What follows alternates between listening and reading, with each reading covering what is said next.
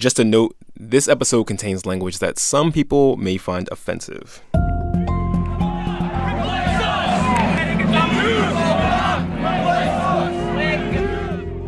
You're listening to Code Switch. I'm Gene Demby. And I'm Shireen Marisol Meraji, and you've heard that chanting on this show before. It's from the Unite the Right rally in Charlottesville, Virginia, where hundreds of people protested the removal of a statue of Confederate General Robert E. Lee.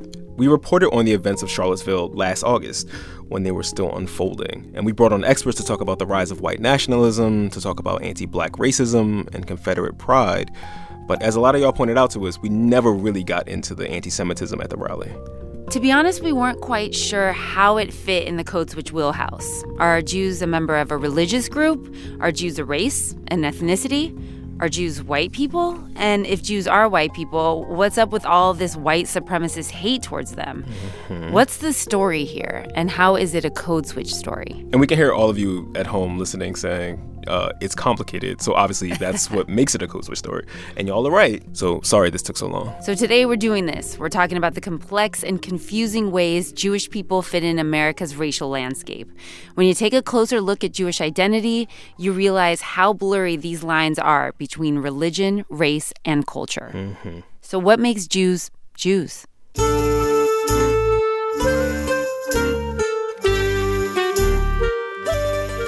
We're going to talk about history. The name Jew, it comes with all of this baggage of having for millennia been a term for not self. We're going to talk about DNA. You cannot be half pregnant, right? You're either Jews or you're not. And we're going to talk about what it means to be a Jew right now in the United States. Oh, it's been a busy time in 2016, 2017, 2018 in the world of responding to anti Semitism. And to walk us through all of it, we're tagging in Code Switch's resident Jew, Leah Gershenfeld Donnella. Welcome to the show, Leah. Shalom, guys. Good to be here. Shalom. All right, Leah, we're going to put you on the spot. You're going to speak for all Jewish people here. No pressure. One of the reasons that we haven't really got into um, anti Semitism on our show, which explores race in America, is because Judaism and Jewishness don't really neatly conform to our notions of race. Or, or does it? Yeah, it's really complicated. Um, because both within the Jewish world and outside of it, there's so much debate about what this means, what it means to be a Jew it's never really meant one thing. So some people say Judaism is strictly a religion, others say it's a racial or ethnic marker. There are people who think it's all three or none of those things, and just about every combination in between. And there are a lot of reasons why people have strong feelings about all of those categories. Um, and to be honest, I do too. All right, Leah. So we're going to get into your business a little bit. Um, tell us about how you personally identify. Okay, so I identify as racially black mm-hmm. and religiously Jewish. Okay. Um, and when I was growing up, every time I told people I was Jewish, they'd be like, oh, which half? or when people would describe me, they'd be like, Leah's half black, half Jewish. I think I'm guilty of describing you that way. I am too. I am too. That's okay. I'm used to it. So they, so we, I guess, were thinking of Jewishness as a racial or ethnic category. Yeah, and specifically, I think a subgroup of whiteness. Hmm. Mm-hmm. Um, so I had plenty of friends growing up who had a white Christian parent and a white Jewish parent, but I never heard anyone describe them as half white, half Jewish. Right. They were just Jewish or they weren't. And that really, really bothered me. Also, Jews come in so many different races and ethnicities. This I know. Yeah, that's right. I mean, most Jews in the US have Eastern European ancestry. They're called Ashkenazi Jews. But there are also Middle Eastern Jews, Ethiopian Jews, Sephardic Jews from Spain and Portugal, Indian Jews, Nigerian Jews. There are historic communities of black Jews in the United States. Um, and then, of course, anyone of any race who is adopted into Judaism is Jewish. Anyone who converts into Judaism is Jewish. And people like me with mixed ethnic or religious backgrounds who are raised as Jews are Jews. All right, so we've answered the question. Everybody, Jews are a religious group, not their own ethnicity or race. Problem solved. But wait, wait, wait, wait, wait. Okay, okay. Um, if you take a DNA test, though, um, it will tell you what percentage Jewish you are. Mm-hmm. Um, so it sounds like there's at least some ethnic component to being Jewish. Um, some of the tests even break down like the kind of Jewish you are, whether you're Ashkenazi Jewish, whether you're European Jewish, Jewish diaspora, Yemenite Jewish. Yeah, this is true. So imagine my chagrin when, after my 20 year personal crusade telling people there's no such thing as a half Jew, these DNA tests become super popular, and then suddenly everyone and their mother can say, down to a percentage point, how Jewish they are. Yes, the mother part is important. Um, Leah, have you have you taken this test, the DNA test? I haven't, and I probably won't. But I have some relatives who have, and based on their results, there's a really good chance that if I took one of the DNA tests, mm-hmm. I would get a result that says I'm, wait for it, 50% Ashkenazi Jewish. So you're half mm-hmm. Jewish, half half Jewish, which bluish. is bluish, bluish. my nightmare. Um, because it feels like that's validating all the people in my life who made me feel less Jewish because I'm black. Uh-huh. DNA is something we've talked about on Code Switch and what it can tell you and can't tell you about who you are. And for more on that, a little plug here. Check out our episode, Who's Your Great Great Great Great Granddaddy? Um, and one of the main takeaways from that episode was that DNA and identity are not the same thing. So, right. keeping that in mind, what are these DNA tests actually measuring? Is there a real genetic component to Judaism? Okay, so I was really curious about that too because honestly, it felt kind of bogus to me. Right. But actually, there are some legit reasons that you can identify distinct genetic patterns in certain Jewish populations. Hmm. And that's because in many parts of the world, especially Europe, for thousands of years, Jews were separated from other populations. So, in a lot of places, there were legal restrictions on where Jews could live, who they could marry, what roles they could serve in the larger, usually Christian societies. So, Jewish communities for many generations were cordoned off and they were intermarrying within a smaller gene pool. I spoke to Deborah Bolnick. She's a researcher at the University of Texas Austin, and here's what she had to say. You can get these partial but incomplete correlations between identity and culture and religious belief and biology, but they're not perfect. And even though the connections aren't perfect, a lot of American Jews today are actually super into this idea of having Jewish genes. Hmm. Eran Elhaik, a researcher who studies this, says the idea that we're ethnically distinct makes a lot of Jews feel really good about themselves because a lot of people don't have much else that makes them feel Jewish. What do you mean by that? Well, we're becoming more and more secular as time passes. So, according to Pew Research, 94% of American Jews are proud to be Jewish. Mm-hmm. But only 19% of Jews say that observing halacha or Jewish law is an essential part of being Jewish. Huh. And just to put that in perspective, 42% of Jews said that having a good sense of humor is essential to their being Jewish. Okay. Yes. Um, and Jews are also intermarrying at higher rates than ever before. So that probably means they're also less likely to raise their kids in the Jewish faith. Right. I'm just assuming here. Yeah, that actually turns out to be true. And so basically, Eran Elhaik says that a lot of Jews today are not really practicing any of the religious components of Judaism. They pretty much eat what they want, work uh, on Saturday, don't really uh, keep up with the with the rules, with all the rules. Uh, most of them can't speak Hebrew, and they constantly have to ask themselves what makes us Jews, um, which is of course an open-ended question. Eran says that for many, DNA tests simplify that open ended question. If they learn of those genetic studies, tracing them to the original Judean stocks, it makes them feel um, very positive about themselves that they still carry some kind of genetic heritage. So, so it is okay that they eat pork and seafood and all those things because that does not change their genes. But as we learned in our DNA episode, how you read the answers in those genetic tests really depends on the questions you're asking. Right. And both Eran and Deborah Bolnick say we have to be super careful about the conclusions we draw from genetic tests for a couple of reasons. One of them is that the categories that DNA testing companies use are super subjective, and companies that want to market DNA tests to a US population have to use racial categories that already make sense to a US audience. Hmm. Here's Deborah Bolnick. So, those categories then are going to be based in large part on categories that are legible and meaningful to people in our society today. Sometimes you hear people talk about being Jewish as a race. Sometimes it's talked about as a culture. Um, and I think that it's those sets of debates that these companies are drawing on And Eran thinks that categorizing Judaism this way is a complete misunderstanding of what it means to be Jewish. You cannot be half pregnant, right? You're either Jews or you're not. There's absolutely no meaning in Judaism to be uh, 23% Jewish. I mean, what do you do? Eat pork only one day of the week? I mean, uh, it's completely meaningless.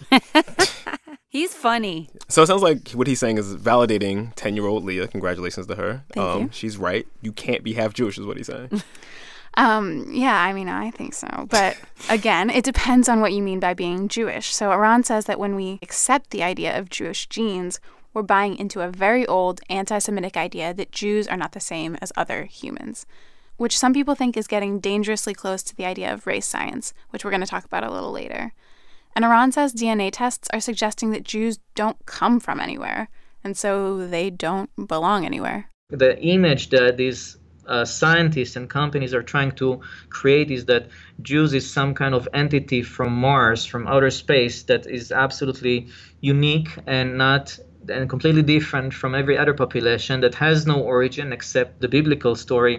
So, am I supposed to think it's wrong then to consider Jewish an ethnicity? Are they an ethnicity or a religion? Is this an ethnic group or a religious group? That's Cynthia Baker. She's a professor at Bates College where she specializes in Judaism in antiquity and early Christianity. What kind of category is appropriate? My answer to that is uh, it's complicated.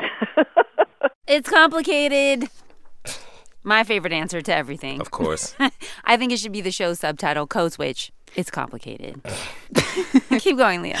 yeah. Cynthia says the whole project of trying to categorize Jews is really, really hard. And that's in part because we don't have a lot of reliable information on how Judaism started.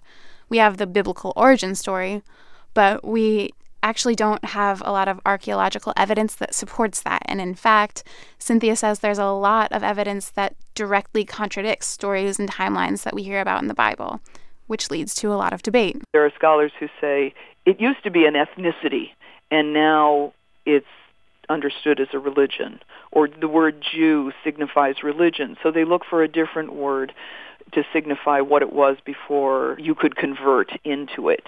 There are those who say it started out as a as an ethnicity and we should call those people Judeans. And then at some point it becomes available for people to convert into and at that point we should call those people Jews.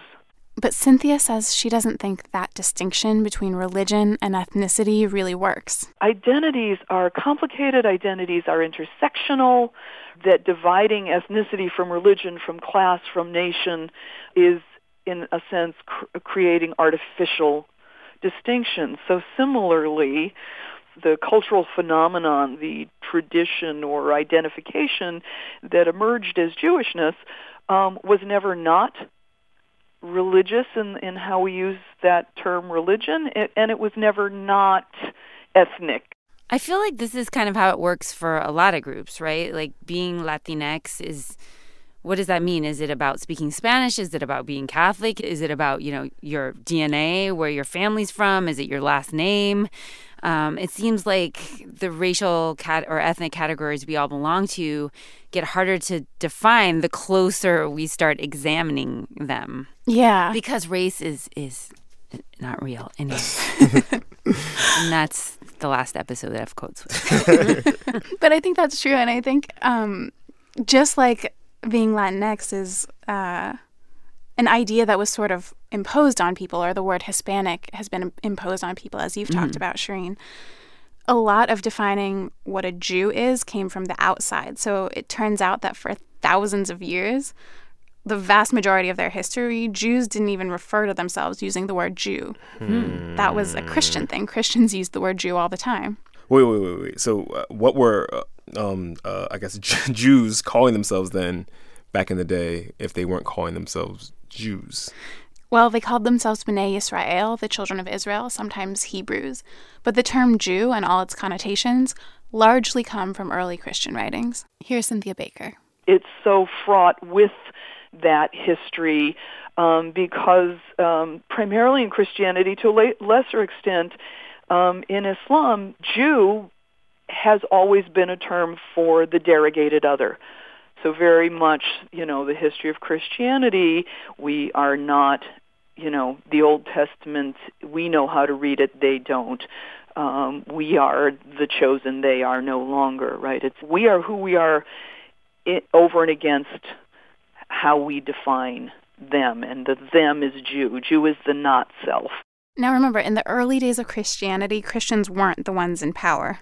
And, and to take it back to, to Sunday school, to go way back there, I just rem- I remember um, being told that the early Christians they were just considered this weird little offshoot sect of Judaism. Like Christians and Jews were literally the same people.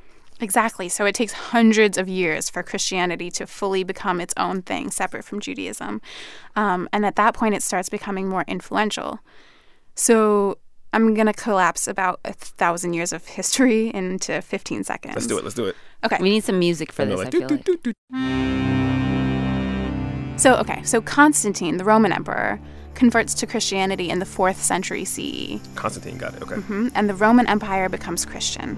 And so, over the course of a very short period of time, about 50 years, Jews become a sort of ostracized community.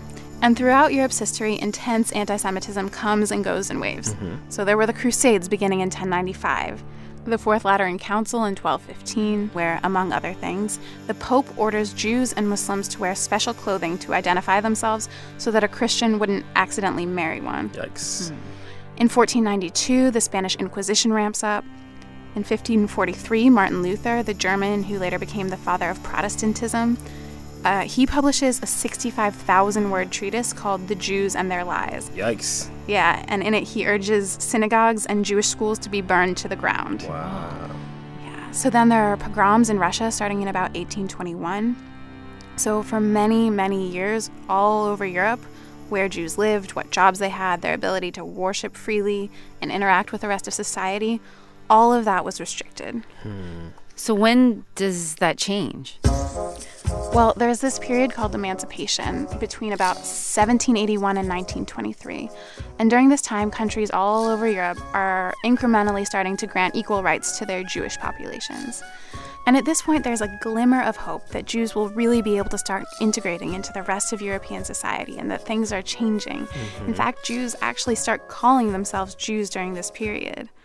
But after a century and a half of relative progress, anti Semitism starts to bubble up again violently in the 1920s. Here's Cynthia Baker. So now Jews are, you know, start to uh, self-identify this term by this term, but it comes with all this baggage. It comes with all this fraughtness, right? And then, of course, with the rise of racialism and race science, Jew becomes uh, in the modern era with this whole ancient legacy of being the devilish other, the uh, the rejected, unchosen, you know, ungodly uh, people. In the modern era, Jew is is also now a detested race, a blight on the human race, one that needs to be exterminated in the final solution, as uh, outlined by the Nazis.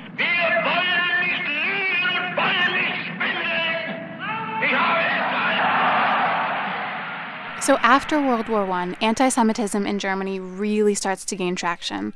And this is when that separation between Jews and non Jews returns in full force to Europe. Mm-hmm. Because now some of the most highly regarded scientists in Germany are dedicated to understanding and legitimizing the racial difference between Aryans and Jews, and of course, people of other backgrounds as well. And those differences are used to justify the killing of 11 million people, mm. 6 million of whom are Jewish. That's the rise of scientific racism that Cynthia Baker was talking about. Right. And it's not just in Europe. This line of thinking is really popular in the United States, too. In fact, some Nazis were influenced by American racial pseudoscience. Of course, we don't learn that in the history books, right? Because the narrative of America getting into World War II is all about battling Hitler and anti Semitism. Yeah, a lot of scholars will tell you that one of the ways the US could claim this moral authority over the Nazis was to portray anti Semitism as reprehensible. Mm-hmm. Even though at that time we have tons of anti Semitic laws on the books, and at that time our country has by no means embraced the Jew. And part of the way we get to the point where we can claim that moral high ground and start to embrace the Jew is by gradually accepting the idea that Jews are white. More on that after the break.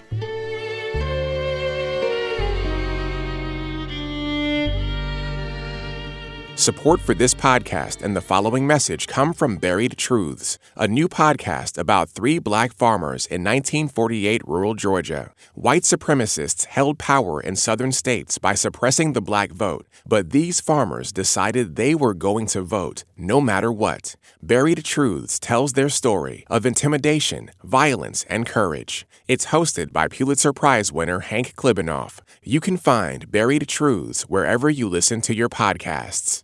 This is Peter Sagal. When we began Wait, Wait, Don't Tell Me, we dreamed that our rude jokes would be, in the end, the appropriate way to talk about the news. And look, it happened. Listen to Wait, Wait, Don't Tell Me on the NPR One app or wherever you listen to podcasts. Shireen, Gene.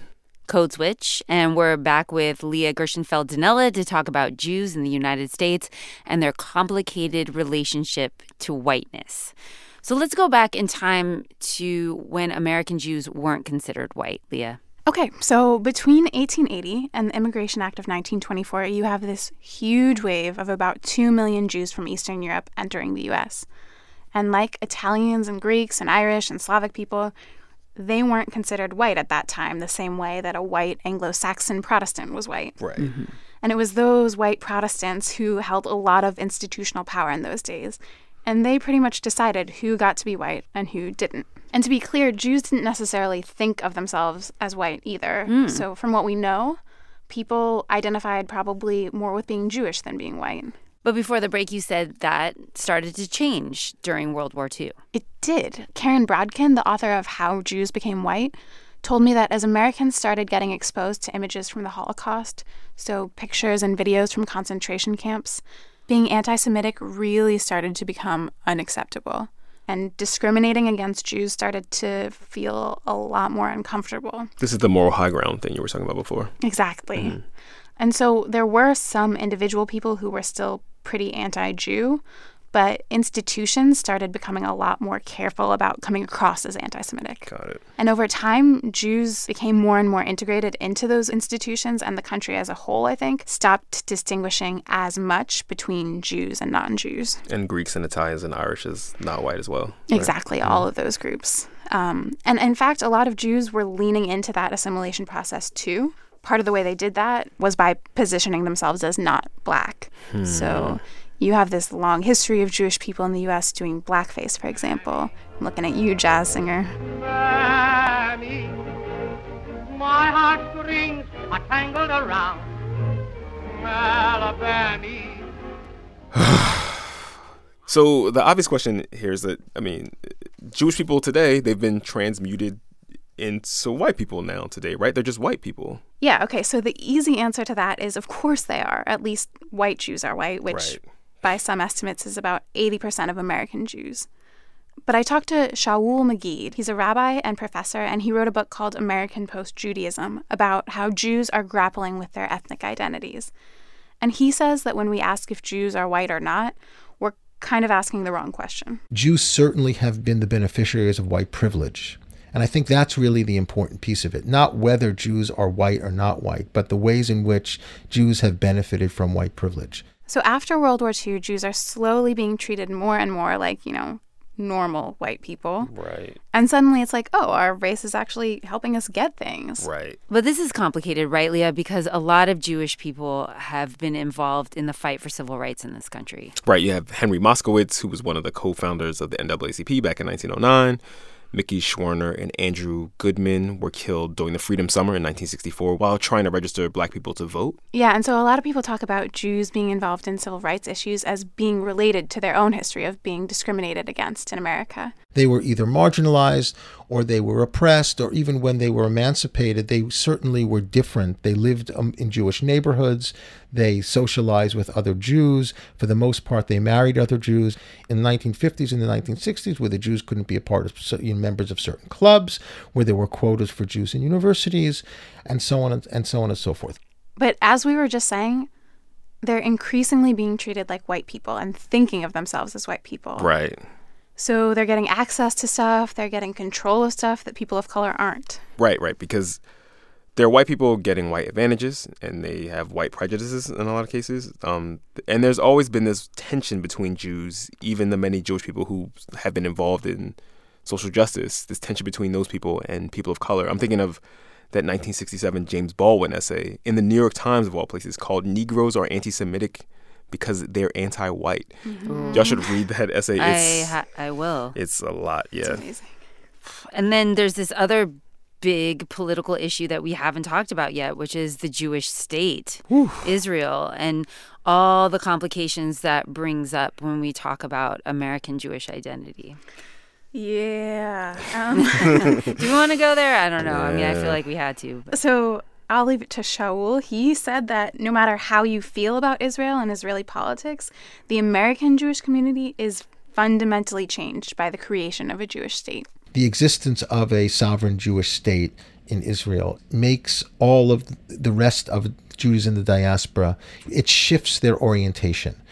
Whether Israel becomes the center of their Jewish identity or whether they live out their Jewish identity by being critical of, you know, Israeli policies or even reject the notion of a Jewish state or see it as being the kind of the primary focus of what Jews should pay attention to today. All those things, the Holocaust and Israel are kind of two pieces of a larger whole that really make everything that happens after it different. Yeah, Israel kind of it confounds all of these traditional left-right political alliances in the United States. But that's a subject for an entirely different podcast. We will, we promise we'll get to that, but that's a whole different kettle of fish. Getting back to this episode, we are dealing with a spike in anti Semitism right now. Um, and I'm wondering if this is changing the way American Jews are thinking about their identity in any way. Well, I asked a bunch of people about anti Semitism in America today, and Shaul Magid in particular said that we need to distinguish between anti Semitic acts and a broad social tolerance for anti Semitism. He said there's no evidence to suggest that people are more willing to condone those acts than they were 50 years ago. Okay. Um, but regardless, a lot of people are freaked out and they're thinking about their Jewishness in a way they never have before. So I want to introduce you to one more person.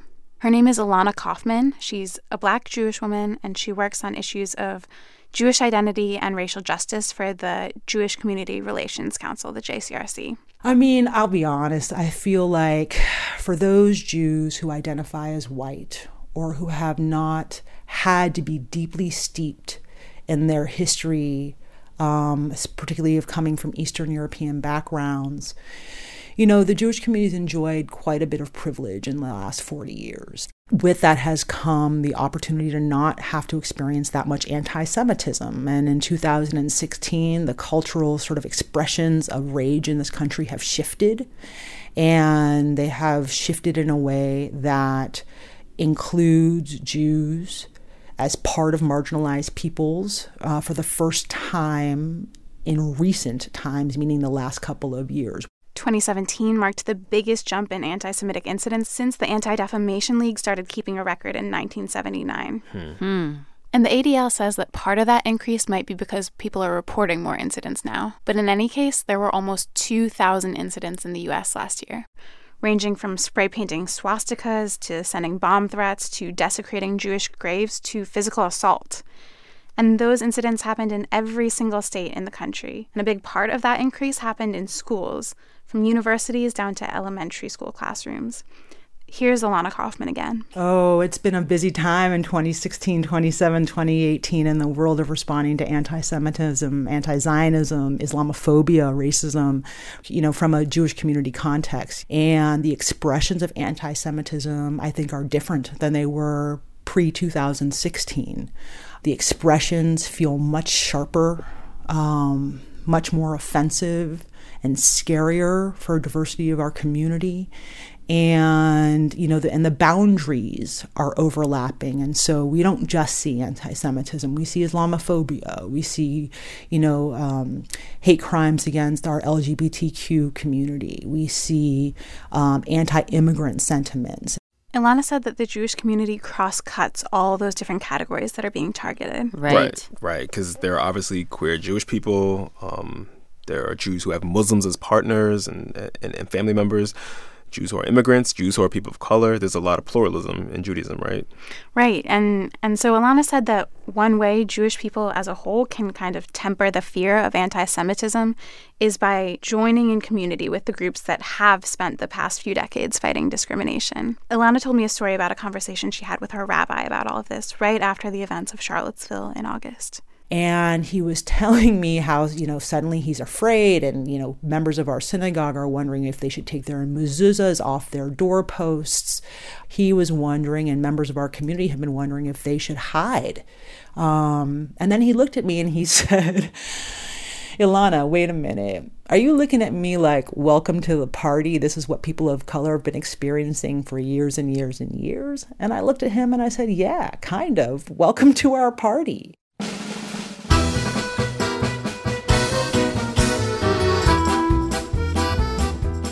That was a lot. That was that was dense. There was a lot of Yes. information packed into that episode. Yep. Leah, thank you so much.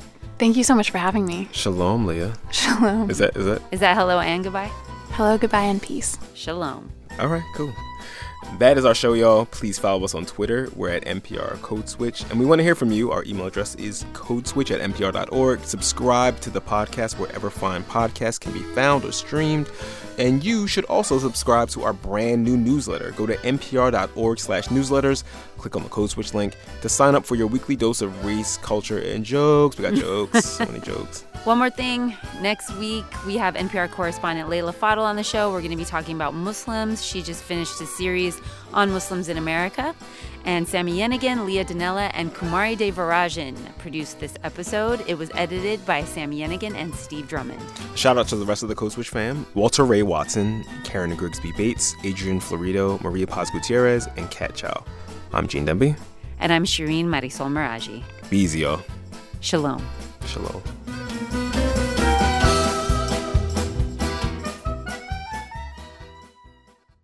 Former FBI Director James Comey has a new book out. You might have heard a little bit about that.